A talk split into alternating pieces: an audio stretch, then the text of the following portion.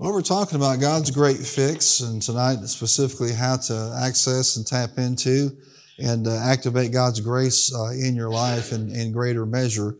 But if you remember, the Bible tells us that all have sinned. Can I see your hands if you're part of that group that had sinned at one point in time? Say it, all have sinned and fallen short of the glory of God. And we know from Romans that the wages of sin is death. But the free gift of God is eternal life in Christ Jesus. Aren't you glad for that? So at one point in time, just as the Apostle Paul had said, you've gone from darkness to light, from death to life. You've gone from hell to what? Heaven. To heaven. Aren't you glad you're part of that group? Yes. So what we know about sin, and if you thought COVID was spreadable, sin is the most spreadable disease ever. That's right. In the history of mankind. Everything that it touches, it damages, it breaks. But the good news is, and it's true that it does, and it's not just the spiritual content of man and his destiny. It's also what happens to you in this life. It's not just what happens for all eternity. Sin breaks things that are natural. Yeah. Sin breaks physical health. Sin breaks financial standing. Sin breaks relationships. Sin breaks marriages. And even if you're born again, if sin continues, it will continue to do what it does. Now, the Bible tells us that where sin abounds, grace. So which one's more powerful? Grace? Raise your hand if you believe grace is more powerful than sin. Yes. It is. Where sin abounds, grace doth abound even more. It fixes everything. And to abound means to continuously increase and excel all around. So sin is abounding, but grace will always be in front of it. Grace will always be more powerful than it. And grace, for those that will accept it and receive it, of course, by faith, will see that it's the great fix for what is broken. In 1 Peter 2:11, the Bible tells us to abstain from sinful desires which war against your soul. One thing about war is you'll find out that when war breaks out, things are destroyed. Yeah. People are killed. Buildings are destroyed. Lives and families are wrecked. People are separated forever because of what happens. In other words, it's a destructive force on your life. A lot of Christians don't think about this, and some people even teach this erroneously, that the Christian has no need to confess and repent. Well, that's not, it's clear from Scripture, according to 1 John, that if we sin, what? We confess. You confess it, and he is what? Faithful and just to forgive us and cleanse us of all unrighteousness. So this idea that, he died for us, we accepted him, no need to confess. It's not just about what happens to you eternally. It's what happens on this planet as a result of sin. Now, what happens is when you sin as a Christian, it causes damage to your soul, not just to your eternity. So what happens is, and this is going to be a revelation for some, why are some people born again and seemingly have their natural lives together, maybe even professionally, but emotionally they continue to be a wreck? It's because they have damage in their emotions because of sin. We like to say and believe that I'm damaged because of what other people have done. Write this down. 99.99% of the damage to your mind, your will, your emotions, in other words, your soul, say it with me, my soul is made up of my mind, my will, my emotions. 99% of the damage to your mind, will, and emotions is not because of what other people have done. It's what you have done, because sin wars against your soul, and there's no such thing as war without destruction and damage. We know it affects our body. The Bible tells us that in the day that you eat it, God told Adam, you will what? Sure die. You will die. Spirit, soul, and body. Up to that point in time, there was no termination point for man's life.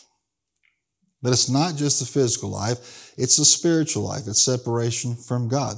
To understand classical redemption, you have to understand what happens with the curse. The curse includes spiritual death. Say spiritual death. Say sickness and disease, poverty and lack. That's all part of the curse. Aren't you glad he redeemed it from the curse? Yes. For those that embrace the Lord, now you can have spiritual life. You can have health and healing. He intends to keep you on this planet so you can fulfill your purpose. And then he takes you from a place of lack, having nothing, to supply. All of that was clear in the garden. All of that was compromised because of sin. Aren't you glad that grace came? The Bible tells us that the law came from Moses, but grace and truth, John 1, came from the Lord. Aren't you glad grace and truth are here? Yes. Shout that out. Grace and truth are here now. So when you sin, you cause damage. Have you ever met a believer and said, they got some brain damage? They're not far from the truth. When they sin, they cause what? Brain damage. Damage to the mind. You can't think like God wants you to think because of sin. You can't process your emotions like you're supposed to because of sin. What do I mean by that? Emotions are not given to you to run your life. No. Have you ever heard that in this church? Say it with me. My emotions are not given to me to run my life, but to experience life.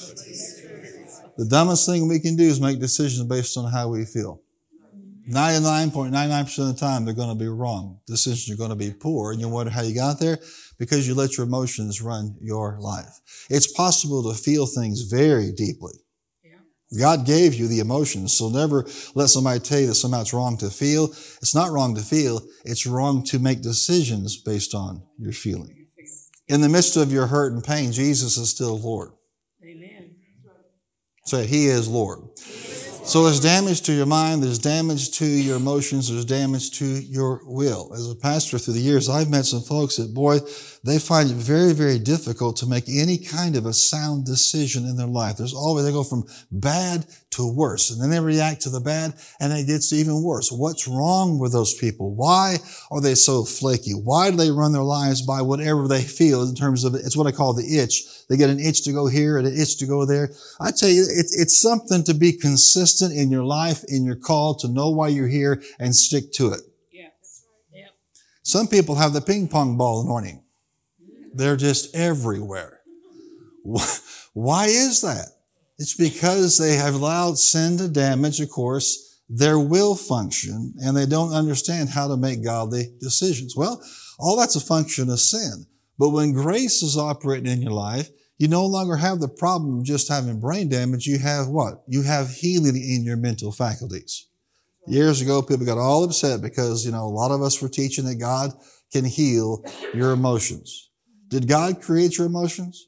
Yes. Did sin damage your emotions? Yes. Then God can what? Heal anything he created, including your emotions. I don't know about you, but I've needed some healing from time to time. See, why do people need to be healed from emotions? People. As long as you live among people, you are going to be emotionally affected.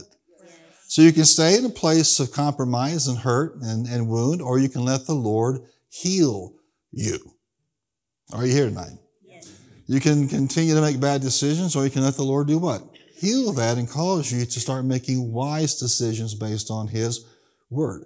So say it with me. Say it with me. Sin.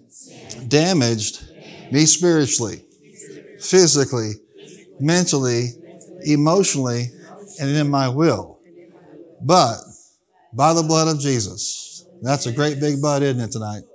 Grace is healing you spiritually, physically, mentally, emotionally, and in your will. Yeah, sin has abounded, but guess what? Grace abounds all the more. Write this down. Grace is the supernatural favor of God bestowed upon his people based on the blood that was shed for you and for me. The blood. There is nothing so broken by sin that grace, because the blood, can't fix. So only you know tonight what is in the greatest need of fixing in your life. Physically, mentally, emotionally, in your will. I can't say that. I can go by what I know about you, and whenever the Lord reveals something to me. How many know when the pastor reveals something about somebody in that flock, it's not to harm them, but it's to help them. That's right. Amen. When the Holy Spirit exposes stuff to us, it's to help people.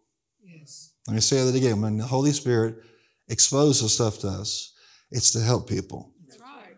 Amen. Not to hurt them. That's right. We are not exposers of people. Hallelujah. We are healers of people, and we should never forget that. Amen. Amen.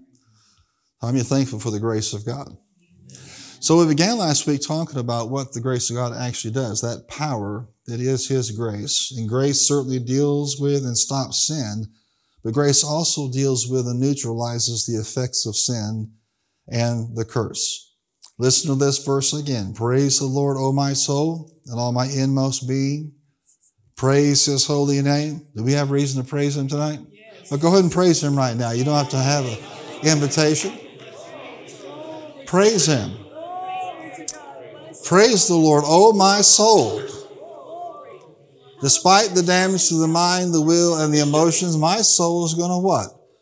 Praise Him. I'm going to take my focus off of all of that and operate in faith and grace and praise Him.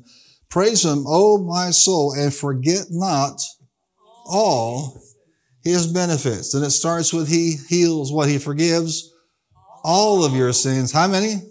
All. And He heals all of your diseases. So grace deals with sin, and it deals with the results of sin. In other words, what sin did and that nature and all the damage it caused. You know, I don't really like people criticizing the nation that I was born in and that I love. And I'll tell you one of the reasons why. We're the only nation in the history of mankind that actually restores what it damages. That's true. Started back with the Lincoln Doctrine of not vilifying the South and destroying the South, but rebuilding the South. People have no idea the money it took to rebuild the nation that was torn apart by a civil war. We do that. It is true that together with England, we decimated European cities in the war, German cities in particular. You know, one beautiful church in Hamburg, I saw with my own eyes, was bombed, then rebuilt, bombed, then rebuilt, bombed, then rebuilt, and finally they just left it as it is. You can go over today and see the shell of that church, and the people left it there as a memorial of what war actually does. No more seats or pews, no more altar, just this shell of a church of what was because of war. In the nation of Japan, billions were spent by this horrible nation to what? To rebuild it. Yes. Yes. When we conquer somebody, we catch and release. We're the worst fishermen and the worst colonial nation in the history of colonial nations because we repair and we release. Say, what about Puerto Rico? That's a whole other story tonight. I don't have time for that. But that's who we are. Are you hearing what I'm saying to you? In other words, there are people who are restoration minded. And that's the way you and I need to be. That's at the heart of the values of this nation. It is also at the heart of a believer who's right with God. Say it, I'm restoration-minded. All my sins, amen, all my diseases. In other words, grace deals with the sin, but it also deals with the damage that it caused. Now, let's talk about these individually. First of all, grace deals with sin. We know there is forgiveness. How many are glad there's forgiveness? Raise your hand if you've ever done some dumb things. How many have done some dumb things since you've been a Christian? Bunch of heathen tonight. Let's have an altar call. Praise the Lord. Let's get the guitar back up here. Amen. Said, I am so thankful for the grace of God. We've learned that grace deals with the consequences, the control, and the consciousness of sin. The consequences of eternity, and I don't care what people tell you out there, there's a reason why we should be motivated in these last days because hell is real. One author said that Jesus speaks about hell 10 times more than He speaks about heaven. And yet if you ask the average Christian or preacher, is there a heaven? Oh, they say, dear God, yes. But the new intellectuals that are moving into the church across of America have decided there is no hell. That was a creation of the later church to put fear into people so they would participate and cooperate. No, the doctrine of hell comes from the mouth of Jesus. And don't let anybody tell you any different. That's as dangerous and as a damnable teaching that slipped into the church in the last days. To say there is no hell. There is. Say there's a hell to shine and heaven again. So there's consequences that grace has dealt with, eternal ones, but it also deals with consequences in this life. You say, no, everybody's going to pay for their sin in this life. You haven't even begun to pay for your sin in this life. The grace has covered you so significantly, you have no idea what could have happened had grace not intervened in your life.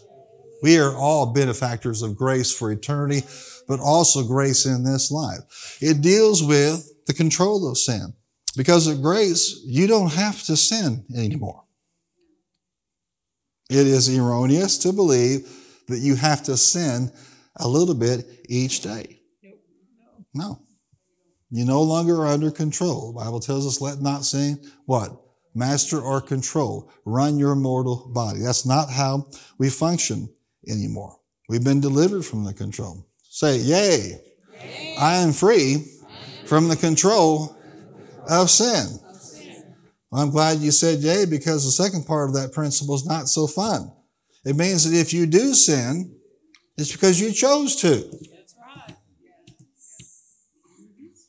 Before you were born again, the force of sin and the curse was pushing you every single day, prodding you, enticing you, empowering you to sin. You couldn't help but sin because that was the nature, that was the function, that's what you were under. That's the control you were under.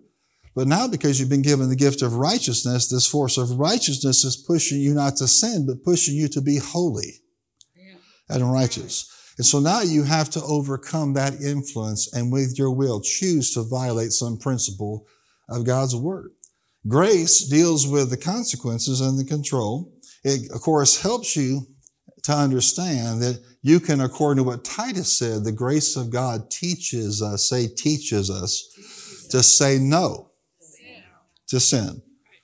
Every person in this room that's born again has the power to say no to sin. Raise your hand if you're born again. This is the Overcomers Club. Usually everybody that wanders in here on a Wednesday night is saved. Praise the Lord. Aren't you glad for that? I'm telling you what, just this number of saved people right now in this town and county can turn this county upside down. Everybody say, thank God, I'm born again. So you have right now the authority and the power to say no to sin.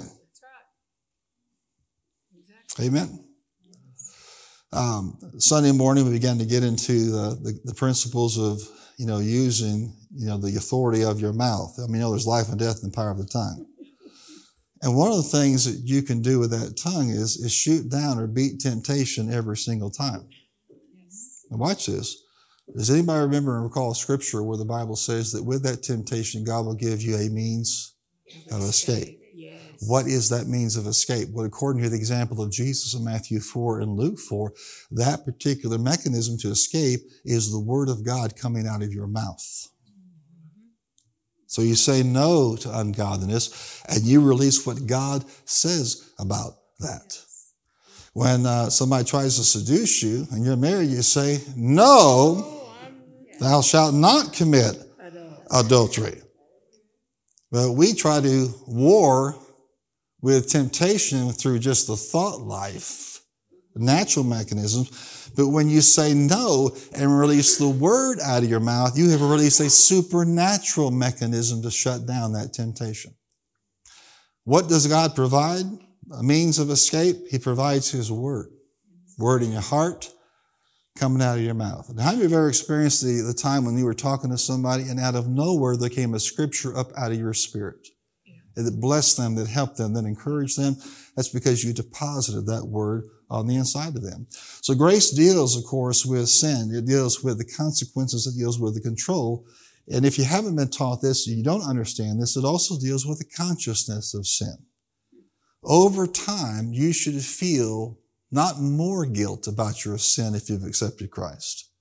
You should have guilt diminishing in your life if you have repented and confessed of that. You don't realize this because you don't realize all the ways God has protected you from your consequences and even the control.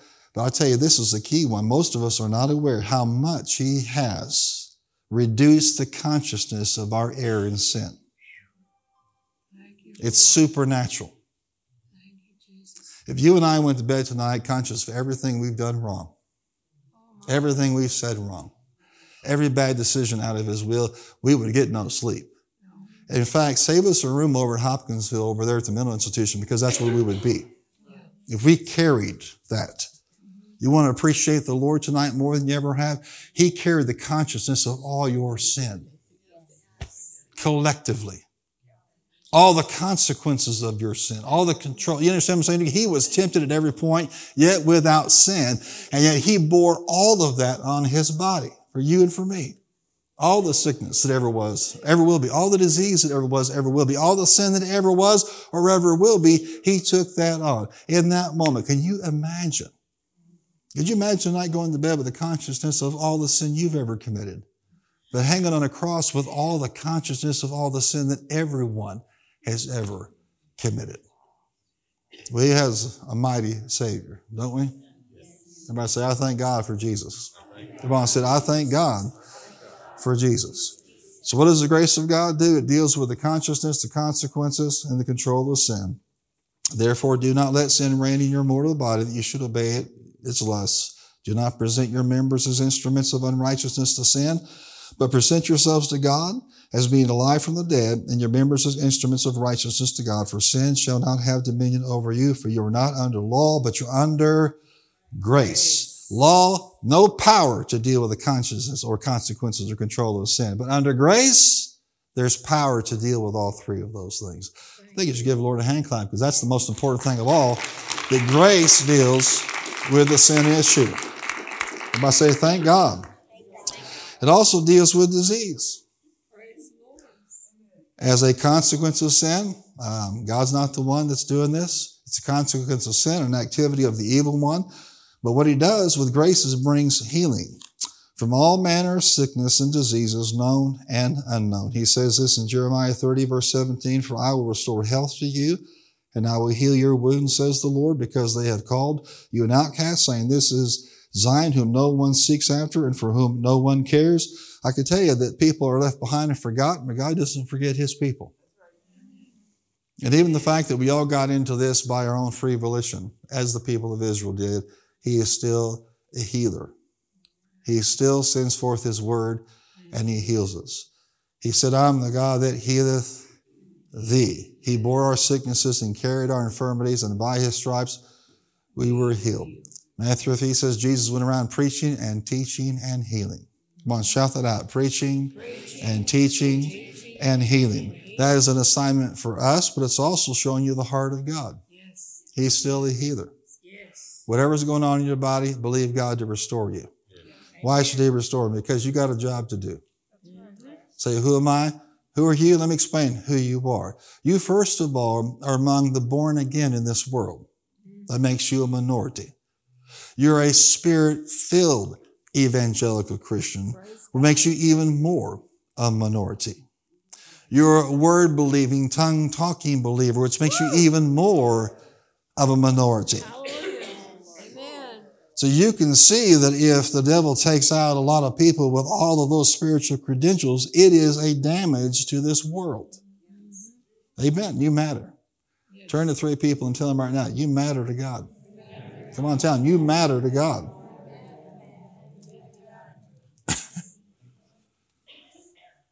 And let me help you out here. You having a physical affliction does not diminish God's ability, number one, to heal you, or for God to use you to get somebody else healed. That's right. Amen. Smith Wigglesworth would raise somebody from the dead, then walk out the meeting room doubled over in pain. You explain that? Well, you're going to ask Jesus about that. All I can tell you is the Lord sustained that man through a lot of stuff physically, but he never thought to himself, as the devil tries to tell some of you, I'm not qualified to lay hands on the sick and see him recover because I got something going on in my own body. That's like saying, you know what? I sinned this year, so I'm disqualified from telling somebody about forgiveness. No. But that's how the devil works. He's a healer, but he also desires to use you. Yes. He said they shall lay hands on the sick and they shall recover. What's that? That's the word of God. That tells you what God's word, will is about this, because he tells you very plainly that his word and his will are one. Amen. Is it impossible? My sister was just telling me, 2 weeks ago, she came here and they had diagnosed her with Alzheimer's and they're going to put her on a new trial drug. Am I correct about this? The doctor comes back and says, I'm sorry, you don't qualify for that trial. We can't find any evidence of this in your life. God has restored your sister's mental capacities. Is that possible? He created the brain. And he can fix it. Now, some of y'all might, some other kinds of brain damage that he can fix too. Is he the same? Yes, he is. Yes, he is. Now, what you do is you go brag on Jesus everywhere you can. Yes. And I know you do. How you been? Say, he's a healer. That's what grace does. Hallelujah. Number 3, grace deals with bondage in terms of deliverance, all kinds of addictions, all kinds of chains, all kinds of limitations, all kinds of habits. So if the Son sets you free, you shall be what? Free indeed. No Christian need live under any bondage. There is grace for that. And one of the ways you can pray, not just in terms of grace, God, for the sin, and grace, Lord, for my physical healing, grace for something that has you in bondage or has you in chains or has some limitation in your life. Cry out and say, Lord, I'm just pleading your blood. I'm asking you right now for that grace, that gift that brings deliverance in my life. You say, can a Christian be saved, born again, in some kind of a bondage? Absolutely. Just like a Christian can be saved and what? Have some kind of physical affliction going on. Yeah. Are you here tonight? Yeah. If the Christian's not careful, you'll put things like mental illness in a special box, and you'll put things like addiction in a special box, so those people can't possibly be Christians. I beg to differ with you. That's right. What they should be doing, and not trying to fall into the, you know, the camp of condemnation, what they should be doing is applying that same grace that got them saved to get them free. Yes. Say, I'm free in Jesus' name. That would apply to any kind of habit. That would apply to things like tobacco habits. That would apply, you know, to habits that, people don't know about, some kind of addiction. What's happened in the past 20 years is a serious addiction to opioids. Due to over-prescribing and people being, sensitive to particular drugs and being predisposed towards that kind of a stuff. It's very, very real. But guess what? God's bigger than that. Yes. I say God's bigger than that. I've had friends who had doctors in 5-6 counties. And, before the days in Kentucky in the Casper system where they can actually track the doctors you're talking to, what's being prescribed. Back then, they didn't know. You go over here and get a drug. Go over here and get a drug. Go over here. I'm talking about taking over somebody's life decades. And instead of letting him do that, apply the same grace. You know how to do it because that's how you got saved. The same grace you got saved with is the same grace that will get you delivered. He doesn't hate you because you have some kind of a bondage. He loves you, wants you free. I mean, who is motivated to keep you bound? The enemy. And I didn't even begin to talk about the shame and the condemnation that goes with being addicted. Of course, the devil wants to keep you bound up. But say, I'm free in Jesus' name. I'm free in Jesus' name. Hallelujah. Grace deals also, number 4, with destruction. He is a master at restoration. Amen. I heard Gloria preach on this scripture many, many years ago. I was at a motorcycle rally in Fort Worth. She quoted this from Psalm 145, verse 8. The Lord is gracious and compassionate, slow to anger, and rich in love. I want you to shout that out. The Lord. Come on, everybody. My Lord. Is gracious. And compassionate, slow to anger, and rich in love. The Lord is good to all. He has compassion on all he has made. And that compassion and graciousness, causes him to be predisposed, is what this scripture means, to show you favor. Say that we're predisposed to show you favor, which means that is his nature and his character. God doesn't get up on the wrong side of the bed. Number 1, the Bible says he doesn't sleep nor slumber. But this idea that, he's really uptight with me today, I'm not going to see his favor. No, he's predisposed to show you favor, to show you grace, unless you block that somehow. Any given day, all he wants to do is show you more of his grace. How many will allow him to do that? Everybody say greater grace. Say more grace in my life. And there are a lot of ways that you can block that, but just understand that God's not mad at you. Amen. Thank you, Jesus. Where do people get the idea? I don't know, teaching, preaching, whatever the case may be, you know, old wives' tales and doctrine from grandma and grandpa and them, but he's not mad at you.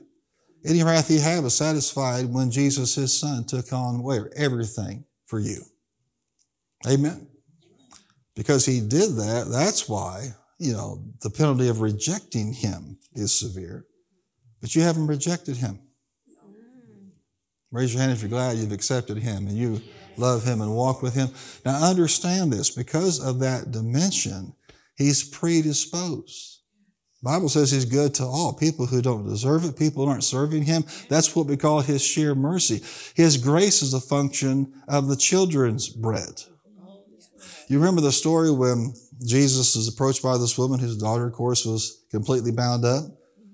And Jesus says, it's not right to take the children's bread and give it to the dogs. Now, how many know the American Christians today would get so offended at that? Yeah. Yes. They'd be on a blog by morning. You could go to a preacher, call me a dog. Can you believe that?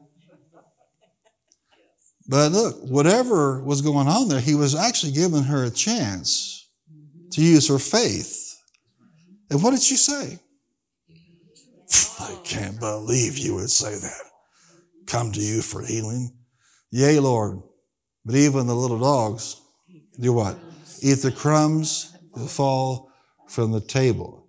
The first thing that response indicates is that she's not offended.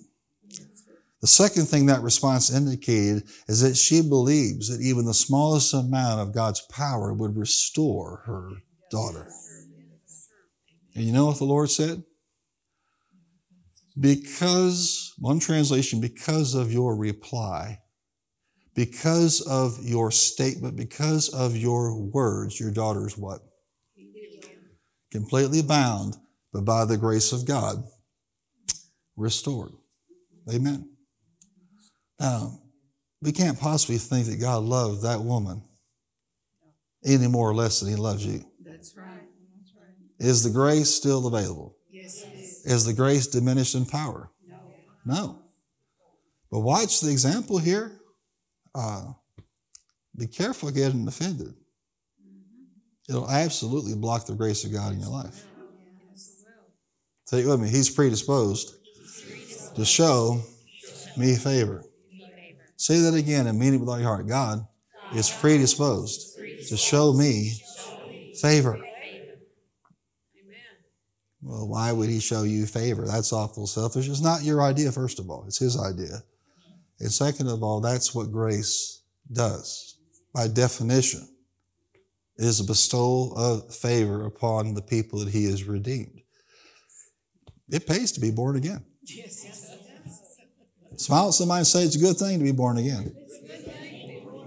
And we should want to get all the people we can born again, so they can enjoy a God who's predisposed to show them favors. The best way I ever heard this described is he literally stoops down to lift us up. Think about that. This mighty God stoops down. He knows where you are to lift you up. Not ignoring you. Not saying, well, you fell because of your own ignorance and stupidity. You got addicted because you know your own stupidity. I'm just going to let you down. No, he's a great God of deliverance. Grace deals with sin. It deals with what? Sickness and disease. Amen. It deals with all kinds of bondages, and it deals with destruction. It takes you from destruction to restoration, devastation to restoration. You say, well, I'm kind of in the middle of that right now. How long is it going to take? You stand and believe God no matter how long it takes. That's right. That's right. Well, what if I just die one day and never having received the full restoration of God? Yes, you did. You're lying. You did receive your restoration. Yes. You're more restored at that moment than you ever were on this planet. Amen. Amen. Glory to God. So this is a couple of, I saw Ben Shapiro, and he was actually listening to a Jewish comedian. And the comedian said he went to his rabbi. This man went to his rabbi and said, you will never believe what happened to me. My son left home and became a Christian. And the rabbi said, shh.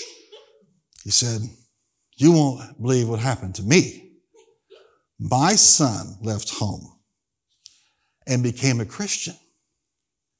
Well, Rabbi, what are we going to do? We're going to go talk to God. Let's talk to God. Well, what did he say? God said, you wouldn't believe what happened to me. Aren't you glad he left heaven and became the Christ for the Christian? Glory to God. Amen. Say it boldly. Grace deals with sin.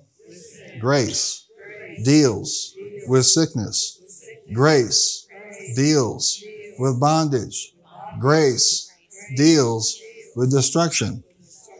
Number 5 tonight. And the older you get, the more you'll relate to this. Grace deals with aging. Amen. And you don't have to wait until things begin to snap, crackle, and pop to apply this to your life. It's a lot easier to build a house than you're not in the storm. So if you're younger and you're wise, be confessing the healing and restoring power of God, and not just one day face things that may be challenging. In Psalm 92, the scripture says in verse 14 and 15, they will still bear fruit in old age. Yep. They'll stay fresh and green, proclaiming the Lord is upright. He is my rock, and there is no wickedness in him. So why should be fresh and green in old age? Because there's something to proclaim. There's still something for you and for me to do. Psalm 103 tells us that God puts what? Good things in our mouth so that our what? Our youth is renewed. Now that can be natural, but it's also spiritual. It's putting the word of God in your mouth. It's taking the word of God like pills, gospels, amen, and feeding on the word of God constantly, the word of restoration in your life. Again, don't wait until there's a problem to start confessing healing and restoration in your life. Amen. Amen. Glory to God. I think it's interesting. We find out that, Moses lived to be how long, church? 120. And what did the Bible say about his ability, his eyesight, and his function? He wasn't going out broken down. Amen. His departure, had nothing to do with the incapacitation of his body. Does that make sense? What does Isaiah 40:31 tell us to do when we feel like we're somehow losing out? Time is marching on. You wait upon the Lord and he will what? Renew your strength. Does it not say that young men what? Will be at times famished and weak and worn out and tired? So age has nothing to do with it. I've met people that were 15 years old but were 80 in their mind. And I've met some 80-year-olds that were 15, 10 in their mind, like my mom, for example. Yes. You do not have to have an old mentality. I heard a speaker say one time, your problem is, you people that believe God, you faith people, the problem is you just haven't lived long enough. My reply is maybe we should be in the Word more long enough to find out that he renews our strength. I'm going to have to die sooner or later. Yeah, it's appointed to man die once, and then the judgment, unless you're raptured. Pastor, you still believe in a rapture? Oh, I do. Let me help you out here. I get tickled when I hear people get on YouTube or, SpewTube or Fakebook, to Facebook, whatever the case may be. There is no rapture. It's an invention of man in the 1800s. Let me help you out here, okay? Can I have your attention, please?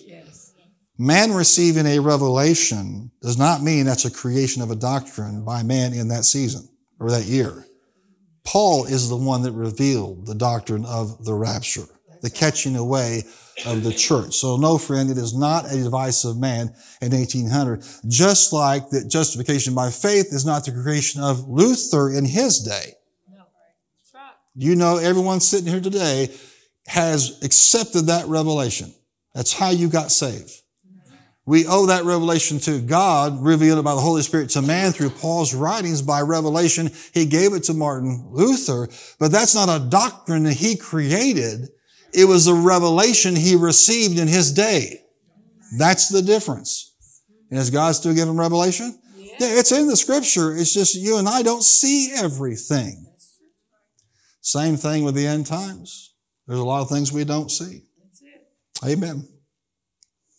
And I think that we've had a lot of good men and women go on to be with the Lord. Yes. A lot of generals just in the past 10 years. Yes. And we need some of y'all to hang around. Yeah. Amen. Amen? Amen. Everybody say, yes, sir, right away, sir. Yes, sir, right away, sir. Tell the Lord that you are His to command. That's right. I'm no general. You have no idea how far He'll promote you if you'll just be faithful. That's it. That's it. Say, with long life, I'll satisfy thee and then show you my salvation. You should believe for length of days and strength of days. Say length of days and strength of days. You know, nobody has impacted my life more than listening to Governor and Senator Ashcroft, who was also the Attorney General of this country when he came to Savannah, Georgia to speak. And he spoke about God's redemptive mission. He said every person needs to be involved in his redemptive mission that calls himself a Christian.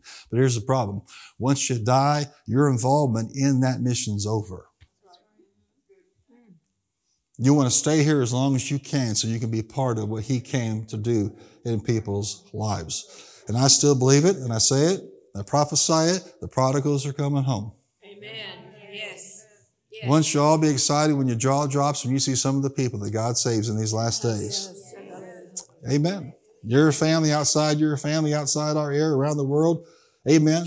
From the honoriest politicians to the wildest entertainers. Amen.